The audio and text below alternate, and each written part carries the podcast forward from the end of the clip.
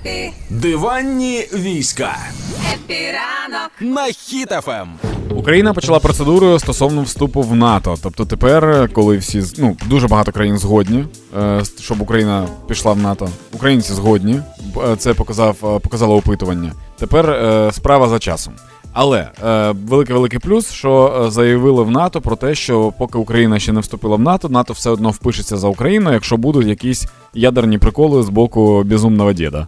І звичайно не змогли стояти осторонь і соцмережі, які відразу після того, як в п'ятницю стало відомо, що ми офіційно подали заявку до вступу, почали жартувати, що НАТО, давай, бери, ви прозрієте від того, як система народного фінансування покриває потреби армії. Ви будете в шоці.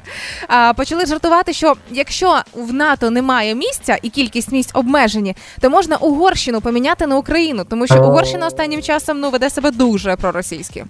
А, звичайно ж таки сміялися, що база НАТО має бути на щекавиці, ті самі славнозвісні, де має бути оргія у випадку ядерної війни. Ні, там, там, не, там не база НАТО має бути, там мають бути ці, скажи мені, шахти ядерні. Уяви собі, якщо ядерна війна, люди збираються і воно відкривається і вилітає. Ну, прикинь, під час цього, що роблять люди, вилітає ракета. Ніфіга собі. Шоу а, жартували, що готові віддати земельну ділянку або город під базу НАТО, кому потрібно в будь-якій області. Є маса бажаючих.